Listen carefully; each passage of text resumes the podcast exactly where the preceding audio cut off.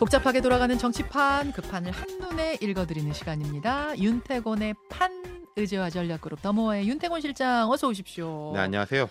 너무 많은 일이 한꺼번에 벌어지는 요즘이어서 어, 부지런히 분석해봐야 될것 네. 같아요, 실장님. 우선 첫 번째로 분석할 장면 문재인 전 대통령의 이재명 대표 병문안. 사실 병문안은 안갈 수도 있다는 전망이 친문계 인사들 사이에 전날까지도 나왔었어요. 네. 나왔는데 결국 갔습니다. 네, 네. 가서 말한 건 아까 들려드렸고, 네. 예. 자, 왜 가기로 결정했을까? 왜라고 생각하세요? 아니 그러니까 문 대통령이 이 일정 때문에 일부러 서울에 왔다. 음. 그럼 정치적 의미를 엄청나게 부여할 수 있겠죠. 그렇죠. 근데 원래 정해져 있었던 일정 때문에 왔는데 여기를 안 가면은 그것도 또 정치적 의미가 있는 거 아니겠습니까? 아, 그러니까 행사를 하기 전에 그것도 한, 한 이유도 아니고 하기 전에 이렇게 예, 갔기 때문에 뭐좀그 정치적 의미를 극소화 어느 쪽으로든 좀 줄였다 그런 느낌은 들어요. 어 잠시만요. 윤태권 실장이 보시기에는 네. 어제 문재인 대통령 영상 좀 뒤에 돌려주세요. 네. 그냥 배경으로 문재인 대통령이 병문안을 가서 손을 잡고 어 이럴 때 이제 힘을 모아달라 네, 네. 뭐 이런 이야기 했는데 진정성이나 결기 충분히 네. 보였거든요. 하면서 어 혼자 몸이 아니시다. 네. 이제 같이 싸우자라는 의미를 넣었는데 그럼에도 불구하고 윤태곤 실장 보시기에는 의미를 극소화했다. 그러니까 예컨대 양쪽에서 보고 있었을 거 아니겠습니까? 이재명 대표의 우호적인 쪽하고 비판적인 쪽 양쪽에서 다 보면서 예. 문 대통령이 우리 쪽에 힘을 실어주기를 이렇게 네. 바랬을 거 아니에요. 네. 그 양쪽에다가 좀 여지를 주지 않는 어... 그러니까 도리를 다 했다. 근데 뭔가 예를 들어서 민주당이 우리 이재명 대표를 중심으로 똘똘 뭉쳐야 된다. 네. 라는 정도의 발언까지는 안 나왔잖아요. 안 나왔죠. 네. 아, 그 부분을 주목하신다. 네. 그럼 부결을 권하는 메시지라고 특히 친문계 의원들한테 부결을 권하는 메시지라고 많이들 해석하시는데 그것도 그렇게까지 안 보세요? 아니 그러니까 이런 거겠죠. 문 대통령의 발언은 조금 이렇게 항상 여백이 있는 편인데 맞아요. 해석할 여지를 양쪽에다 다 주는 거겠죠. 이걸 보고 어떤 사람들은 부결 권유한 거다라고 하는 사람도 있고 어떤 사람들은 단식 중단만 이야기했지 뭐 특별한 이야기 더 한 게 있냐라고 아. 볼 수도 있는 거고요. 아, 예. 그렇게 보시는군요. 그 이재명 대표를 만나고 문재인 전 대통령이 나오는데 병원을 나오는데 아, 이른바 개혁의 딸로 불리는 분들 강 이재명 대표 강성 지지층과 마주칩니다. 근데 이 문재인 출당, 문재인 출당 이런 편말 시위가 있었어요. 저는 요거는 조금 어, 이게 뭐지 싶었는데 이 대표 병문안을 오는 그러니까 좋은 뜻으로 왔는데 왜 출당을 저분들이 외치실까? 이거는 도대체 어떤 행간일까? 그건 이제 그 사람들을 잘 모르겠는데 이런 거겠죠. 이른바 비명계로 불리는 사람들의 다수가 친문계하고 교집합이 있다. 네. 그런 부분 때문 아니겠습니까? 예컨대 이낙연 전 대표한테도 뭐 출당 이야기 음. 한 사람들 많고 뭐 음. 해외 강연장까지 따라가가지고 그랬는데 거기 이제 같은 맥락이겠죠. 근데 이게 좋은 거냐, 뭐 유리할 거냐는 모르겠어요. 이게 이런 압박을 넣으면 이제 뭐 굴복할 거냐, 음. 오히려 반작용, 반감이 더 커질 거냐, 어. 후자가 더 크지 않을까요? 그러니까 이재명 대표 마음을 지지자들이 너무 몰라준 거 아니냐 이런 얘기도 어제 나오던데. 네, 네. 아무튼 저 장면이 아. 그 당 안에서의 어떤 화학적 결합이 아직 덜 된 상태인가 뭐 이런 그러니까 지금은 뭐. 화학적 결합으로 설득과 대화, 토론이 아니라 이렇게 좀 힘으로 하려는 그 제가 더민주 혁신회의라고 여러 번 이야기했지 않습니까? 거기 강유현 사무총장 얼마 전에 이재명 대표 특보도 됐는데 예. 끝까지 색출해가지고 정치 생명 끊어놓겠다. 그건 한번 들어볼게요. 예. 어제 요 부분도 주목할 만한 부분이었어요. 체포동의안 표결이 어떻게 될까를 지금 다들 주목하는 상황에서 강위원 사무총장 무슨 사무총장이시냐면 이분이 더혁신 더민주 더민주 혁신 회의라는 원외 인사 모임의 사무총장인데 그냥 사무총장이어서 주목하는 게 아니라 이재명 대표 측근입니다. 네. 이재명 대표 측근인데 어제 유튜브에서 이런 말 했습니다. 이번에 가결표 던지는 의원들은 이런 표현이 좀 과격합니다. 근데 어, 끝까지 추적 색출해서 저는 당원들이 그의 정치적 생명을 끝낼 것이라고 생각합니다. 어, 두려워할 줄 알아야 됩니다. 아, 어제 어, 이른바 친민주당 이제 유튜브로 어, 불리는 곳에서 저런 발언이 네. 공개적으로 나왔습니다. 이런 분위기 그러면은 결국은 이른바 비명계 의원들 혹은 뭐 중간지대에 있는 의원들한테는 큰 압박이 될까요? 그 두 가지가 다죠. 압박과 반감.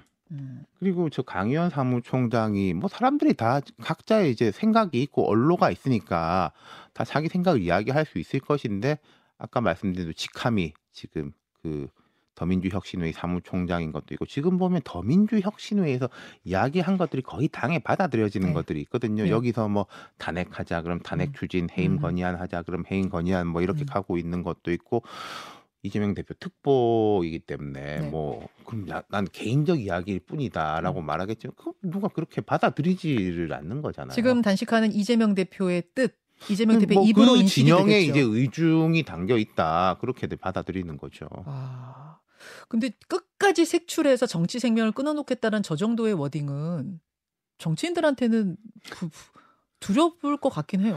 그렇죠. 이게 상대방 상대당을 향해서도 그런 말 잘 안 하는데 네. 물론 이런 건 있죠. 민주당 지지자들이 국민의힘 뭐 의원 네. 정치 생명을 끊어 놓기가 그럼- 어렵지 않습니까? 음. 그러니까 우리 편이니까 끊어 놓을 수 있다라는 어. 식의 이야기인 거죠.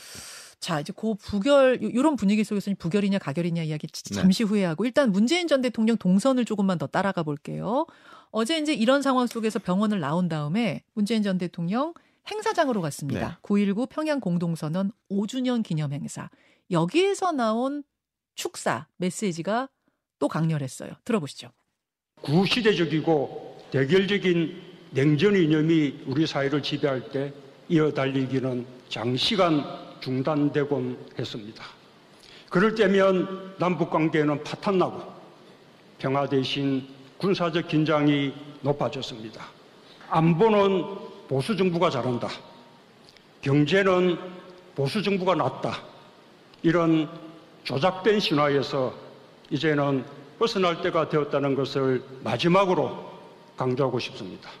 아, 저는 이념이라는 단어와 조작이라는 단어가 귀에 꽂혔습니다. 네.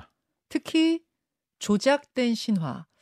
음, 문재인 전 대통령의 그 말하는 스타일, 그 어법에서 저는 좀 벗어난 것 같았거든요. 일부러 저 단어를 쓴 것이 아닌가라는 생각을 하게 하는 조작을 특별히 강조한 부분. 그 저는 어제 문 대통령 이야기 들으면서 문 대통령이나 이제 이른바 친문계 입장에서는 예. 지금 현 정부가 우리한테 음. 과하게 또 부당하게 압박을 예. 가하고 있다고 생각하니까 예. 거기에 대해서 이제 맞받아칠 수 있다고 생각하는데 제가 귀에 들어왔던 건 이런 거였어요. 음. 저 이어달리기라는 표현이 대한민국 전체 이어 달리기가 아니라 이제 문민정부 이후에 이야기하면서 김대중, 노무현, 문재인 정부는 잘했고 네. 다른 정부보다 이렇게 높았다. 그럼 이제 윤석열 정부가 잘못했다를 넘어서 가지고 음, 이제 이명박, 박근혜, 윤석열은 부족하고 잘못했고 음. 김대중, 노무현 나는 잘했다. 네. 이런 식의 이제 쫙 나누어 버린 거잖아요. 아. 그러니까 윤석열 대통령이 이야기하는 이제 이념이 중요하다. 여기에다가 이제 맞받아치기로 정면 이제 맞받아치기로 나서는 음. 것 같아요. 아, 아. 그러니까 윤석열 대통령이 최근에 이념, 네. 제일 중요한 게 이념이다라든지 뭐 이런 또 통계 조작 의혹, 문재인 네. 정권 통계 조작 의혹을 감사원이 뭐 들고 나온 부분이라든지 이런 것에 대해 조목조목 비판한 거, 조목조목 맞받아친 거네요. 문재인 전 아니 대통령. 조목조목이라기보다 크게 봐도 근데 가만 보면 윤석열 네. 대통령 말이 되게 허- 세지만은 뭐 5.18은 다 간다든지 노무현 대통령에 대해서는 긍정적으로 이야기한다든지 이런 건 있었단 말이에요. 예. 사실 보면은 음. 뭐 김한길 국민통합위원장 같은 경우도 있고 뭐 박주선, 김동철 이런 분도 지금 저 한전 사장 시키고 음. 그러니까 문 대통 윤 대통령은 이념 이야기를 세게 하면서 문재인 정부하고 그 김대중 노무현 정부 조금 분리시키려고 하는 게 보이는데 아, 문재인 대통령은 아니다라고 음. 하면 돼. 우리 편, 저쪽 편 아. 이렇게 크게 나누는 것 같아요. 그런 모습을 어제 읽으셨군요. 어쨌든 문재인 전 대통령이 어제 어, 강한 메시지들, 네. 특히 윤 대통령, 그러니까 윤석열 정부에 대한 강한 메시지들을 내놓았던 것, 여러분 좀이 유념해서 보시면 될 것 같고요. 그래서 그리하여 그리하여 21일 정치권의 운명의 날이 왔습니다. 뭐 네. 민주당의 운명의 날이기도 하고요. 어, 가결이냐 뭐 체포동의안 부결이냐 뚜껑은 열어봐야 알겠습니다만 어느 쪽의 가능성을 높게 보세요? 아니 그건 뭐 모르겠고 음. 이제 우리가 지금 이야기할 수 있는 건 이건 이야기할 수 있겠죠. 이재명 대표의 의중이 뭐냐, 네. 의지가 뭐냐.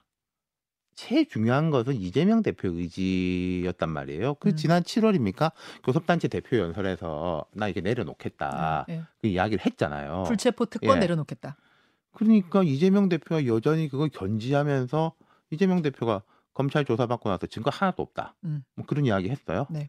그러면 증거가 하나도 없으니까 내가 당당하게 나가서 내 말을 지키고 그 저 뭡니까 영장 영장실질심사. 실질심사에서 이기고 돌아오겠다라고 하면은 그거를 누가 뭐 어떡하겠습니까? 음. 근데 이재명 대표가 그 부분에 대해서 말이 없고 오늘 단식을 하고 있는데 내일까지는 하시지 않겠어요? 네. 그러면은 내일 저기라고 한다면은 21일 날 한다면. 예. 그리고 강의원 뭐 이런 분들 이야기하고 있고 이재명 대표는 현재로서는 길고 구체적인 메시지를 내놓을 수는 없는 상황이잖아요. 단식 중. 어, 그냥 누워 계실 거 아니에요, 네, 내일까지는. 네, 네. 그럼 현재 이재명 대표의 의중은 본인은 아무 말을 하지 않는데 예. 측근들하고 가까운 사람들은 다 이거 부결시켜야 된다라고 아. 대리인들은 말하고 있는 거잖아요. 그렇죠. 그럼 저희가 볼 때는 아, 이 사람의 의중은 이거구나. 어, 는알 수 있죠. 그러니까 이걸 받아서 의원들이 어떻게 행동을 할지는 저도 좀 잘 모르겠습니다만은 제일 중요한 이재명 대표의 의중은 밝혀졌다. 그럼 제가 지난주에도 그 음. 말씀드렸는데 이 대표가 교섭단체 대표 연설을 할 때랑 지금의 본질적 차이가 뭐냐? 음. 뭐 법무부 장관이 바뀌었냐, 검찰이 바뀌었냐? 똑같다. 음. 근데 이제 하나가 바뀐 게 있죠. 뭐야? 단식하는 거. 아 단식 그죠.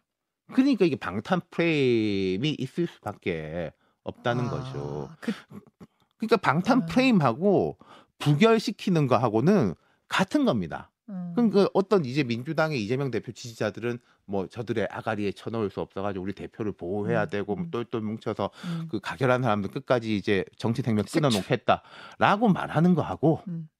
방탄 단식이다라고 말하는 거하고 음. 제가 늘 그런 말씀드리지만 표현은 달라서 그렇지 같은 실체라는 거죠. 같은 그거는. 맥락이 네. 되는 것이다.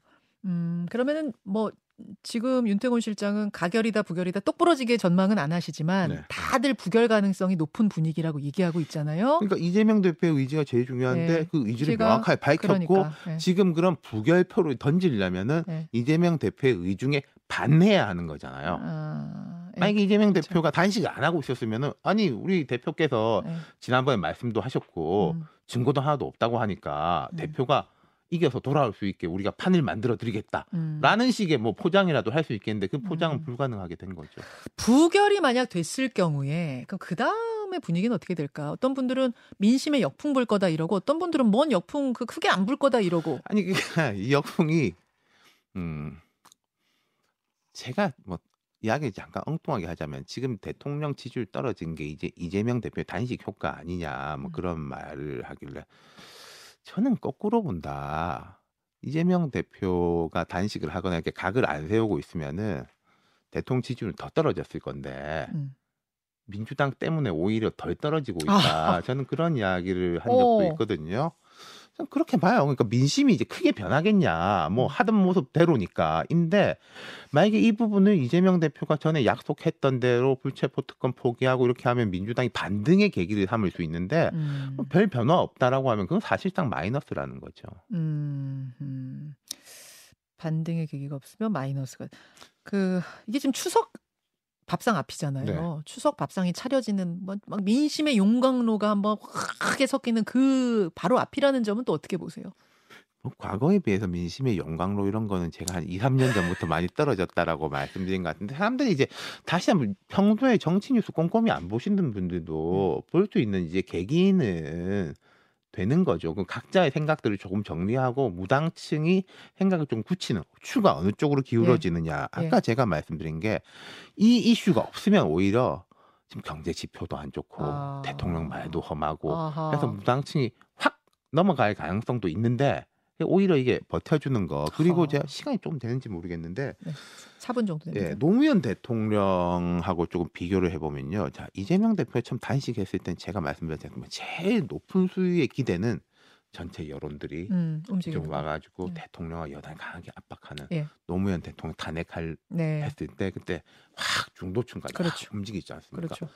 근데 그때하고 여러모로 다른 게 어, 그때 이제 열린우리당이 소수였던 네. 점이 있는 것이고 음, 그리고 음, 음. 탄핵을 했어요. 음, 했죠. 그러니까 이제 실제로. 확 이제 올라선 거잖아요. 그렇죠. 민심이. 그때도 헌법재판소라든지 저도 그때 뭐 있었지만은 노 대통령이 잘못을 안 한 건 아닌데 이 탄핵할 만큼의 음, 음. 것이냐라고 해서 확 넘어섰는데 네. 근데 이거는 지금 현재 민주당이 노 대통령 때하고는 다른 거죠. 이걸 이제 스스로 힘이 강해가지고 막아서고 있는 거잖아요. 어, 거대 여당이 지금 이제 단식을 하고 부결까지 시키는 이 상황에 대해 중도가 어떻게 볼 것이냐, 네.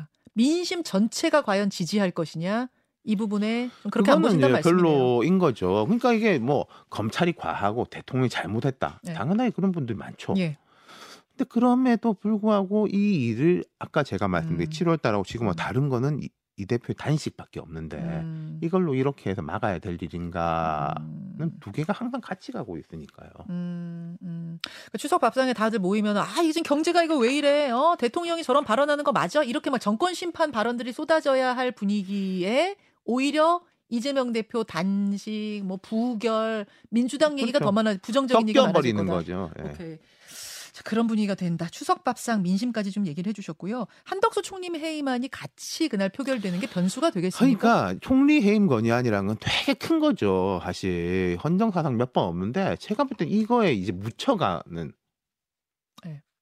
거잖아요. 음. 그럼 사람들이 잘 알지도 못해요. 어. 1번, 2번인데 1번하고 2번의 차이가 워낙 커가지고 그리고 어. 해임 건의안은 뭐 아마 통과되겠죠. 민주당이 네. 이제 찬성하면 통과될 텐데 그 부분에 대해 가지고는 뭐 묻혀가지 않을까 그런 느낌이 음. 들고 지금 이재명 대표 가결 부결 이런 거 하면은 뭐 나비 효과들이 조금 있을 거예요. 예컨대 뭐 네. 정의당 같은 경우에도 음. 지금 제가 이건 갈라져 있는 걸로 아는데 음. 뭐 호남 쪽 에 그 기반 한 쪽 하고 음. 이제 젊은 의원들하고 좀 갈라져 있는 걸로 아는데 음.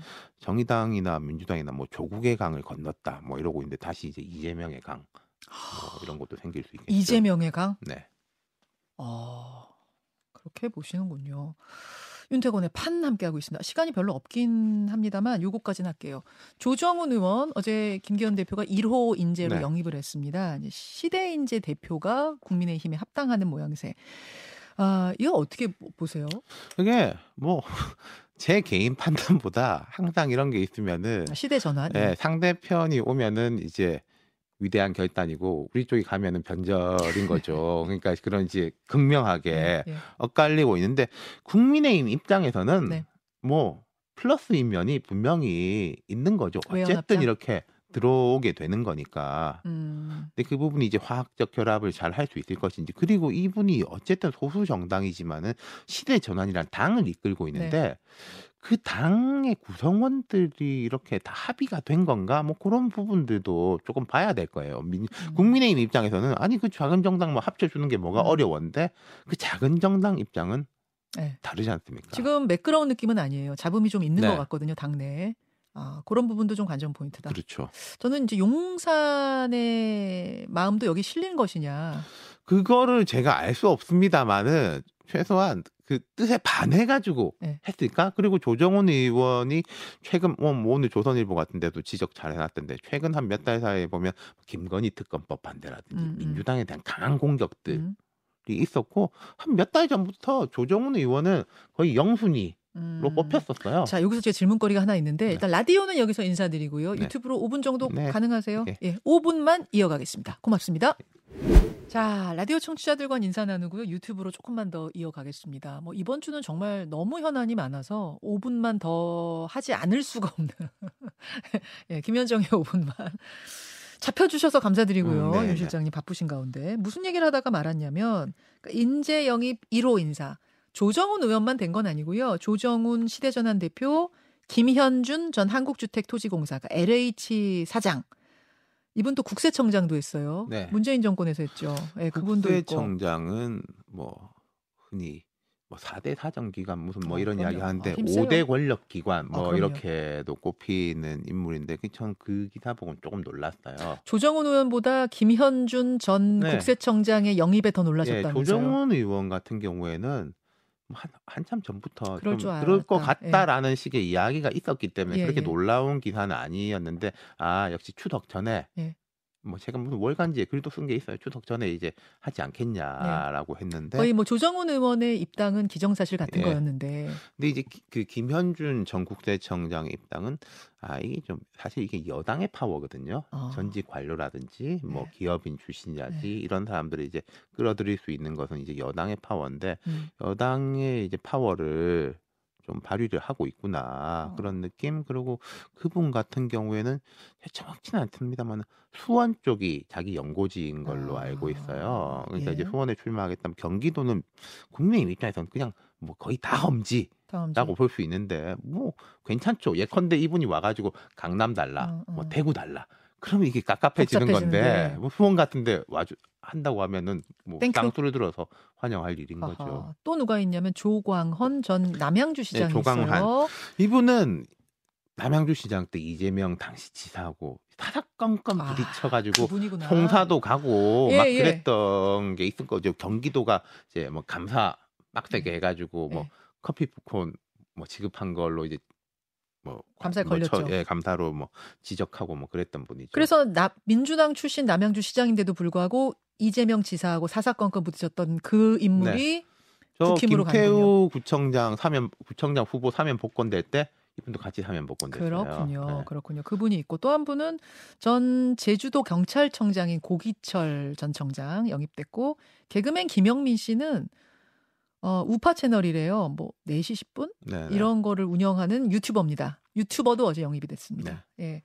겨- 이 이제 이, 이 인재 영입을 보면서 아 이게 이제 용산의 마음과 김기현 대표의 마음이 같이 가는 것이냐 아니면 어긋나는 것이냐. 아니 뭐 저는 뭐 크게 어긋나는 것 같지는 않아요. 그러면은 이제 대표적인 보수지인 조선일보가 일면에서 이 영입을 비판했을까? 아, 예, 그 이 조정훈 의원은 조금 이게 행보가 현란하긴 하죠. 음. 처음에 민주당 영입 인사였다가 이제 시대 전환이라는 이제 독자 정당을 만들어 가지고 그 비대 위성 정당 같이 해 가지고 배지를 달았지 않습니까? 그리고 지난 4.7 재보궐 선거 때도 처음에 단독 출마를 했다가 박영선 그 후보하고 맞아. 합쳐 가지고 크게 보면 민주당 손을 들어준 거잖아요. 네. 근데 이제 그 대선 이후에는 이렇게 점점 이제 이쪽으로 오고 있으니까 이쪽이란 게 국민의힘 음. 쪽으로 이 현란함에 대한 이제 견제구랄까 지적이랄까 그런 것 아, 같아요. 이게 뭐 용심이 담겨서 김기현 대표에 대한 견제 이런 건 아니라고 보세요. 그러면? 영입 자체가 어려웠겠죠. 아, 예. 아, 알겠습니다. 그런 갈등의 모습으로는 안 보신다는 게윤 네. 실장님 말씀이고 아까 이준석 대표는 좀 갈등의 양상으로 보, 보시더라고요. 음, 뭐그 생각이 다르니까 뭐 이준석 대표 맞을 수도 있죠. 알겠습니다. 하나만 더 볼게요. 네. 어, 조국 신당 얘기가 또, 또 조금씩 나와요. 최강욱 의원이 의원직 상실한 걸 계기로 다시 이제 조국 신당 이야기가 나오고 있는데 왜냐하면은 조국 전 장관이 재판 중인데 아마 총선 전에 결과가 끝까지 나오진 않을 거다. 그러면 총선 출마할 수 있다는 얘기를 바탕으로 해서 조국 신당 이게 이제 한참 전에 나오다가 조금 들어갔다가, 들어갔다가. 다- 제가 느낄 때는 친명이고 비명이고 간에 그렇게 그거를 바라는 것 같진 않아요. 근데 이제 어. 공천 경쟁에서 조금 어려운 사람들이 네. 조국 뭐 전 장관 쪽에 이제 있어가지고 세력화를 하고 싶어 하는 걸로 보이는데 조국 그- 그- 모르겠습니다. 조국 전 장관이 장외에서 뭐 민주당이라는 여기 힘을 실어주는 거랑 직접 내가 출마하겠다. 음. 그리고 그것도 무슨 무소속 내지는 음. 이제 신당으로 나섰을 때 그게 시너지 효과가 있을까? 아, 민주당에서도 좋게 보진 않을 거다. 그렇죠. 그게 예를 들어서 음. 신당을 한다는 거는 어쨌든 여기랑 음. 같이 못하니까 뭐 한다. 이제 이런 아. 의미인 거잖아요. 아, 아. 근데 조국 전 장관 입장에서는 명예회복도 하고 싶고 네. 아마 한 번쯤 국민의 어떤 판단을 받아보고 싶다 이런 그렇죠. 본인은 이제 늘 그러한 수 것이. 있겠죠. 근데 조국 신당이라는 게 생겼을 때, 네. 자 어떤 식으로 추동이 될 거냐. 음, 그럼 민주당하고 조국 신당하고의 이제 만약에 그래서 그때 이야기 나왔던 게 뭐 관악에서 나간다, 뭐 네. 광주에서 나간다 이런 네. 말이 있어요. 이 말은 뭐 어부지리를 주지 않겠다 국민의힘의 그 뜻이기도 한데, 근데 그 개인이 출마를 어디를 하나 를 떠나가지고 조국 신당이 나왔을 때 민주당의 관계가 어떻게 될 거냐, 음. 그 선명성 경쟁이 벌어지지 않겠어요? 아, 내가 더 뭐 윤석열 정부를 더 뭐 이렇게 강하게 신랄하게 비판한다. 비판할 수 있다. 음, 그럼 그게 전체 총선엔 별로 그렇게 유리한 음. 지점은 아니죠. 음, 알겠습니다. 네. 알겠습니다. 거기까지 뭐 돌아가는 상황들 좀 오늘 점검을 해봤고요. 어, 뭐 내일 표결을 보고 표결을 보고 할 이야기들이 더 좀 많을 것 같은데 네. 윤 실장님은 끝까지 부결이냐 가결이냐는 말씀 안 하실 네, 거예요. 그건 모르죠. 아니 왜 근데 왜 아, 예. 조심스러워 하시냐면 지난 1차 체포동의안 표결 때 어떤 분도 어떤 뭐 정치권 어떤 인사도 그런 표가 나올 거라고 상상하지 못했었거든요. 네. 예. 그랬다가 완전히 뭐 그러니까 139대 지금 138. 뭐, 뭐 서른 몇 표 나오면은 뭐저 아, 30표만 나온대요. 이제 가결이에요. 가결될 수 있다 이런데 그 민주당 의원이 이제 167명, 네. 168명 선이고 무소속의 이제 범민주당 계열까지 하면 한 180명인데 네. 그러면 이제 다섯 명에 한 명만 음. 돌아서면은 가결되는. 거기도 해요. 그러니까 그러니까 이게 지금 이게 굉장히 조심스러워하시는 게 제가 이해도 가는 것이 국민의힘 111석에 정의당 6석. 정의당은 누가 나오든 무조건 근데 가결이라고 정의당은 했거든요. 오히려 좀 분열될 것 같아요. 어? 6석이? 네.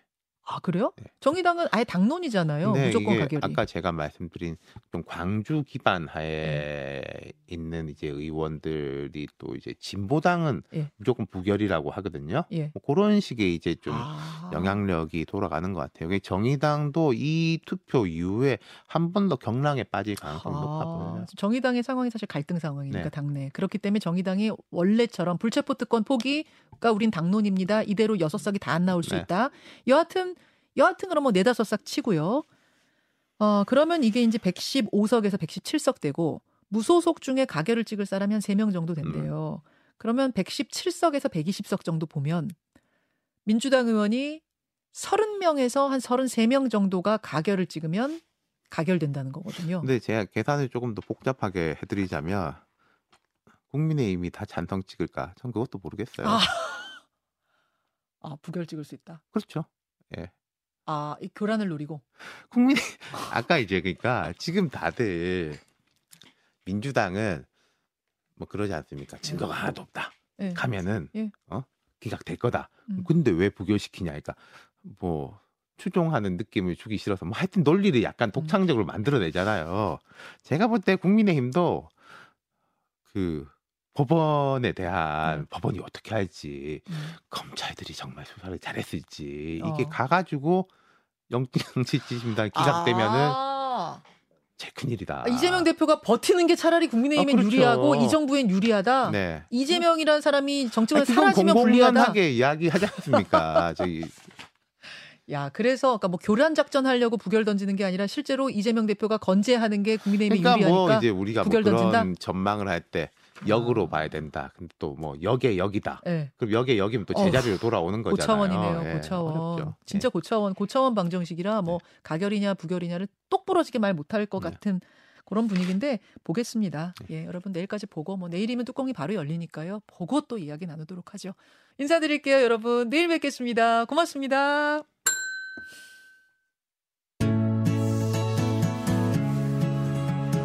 김현정의 뉴스쇼는 시청자 여러분의 참여를 기다립니다. 구독과 좋아요, 댓글 잊지 않으셨죠? 알림 설정을 해두시면 평일 아침 7시 20분 실시간 라이브도 참여하실 수 있습니다.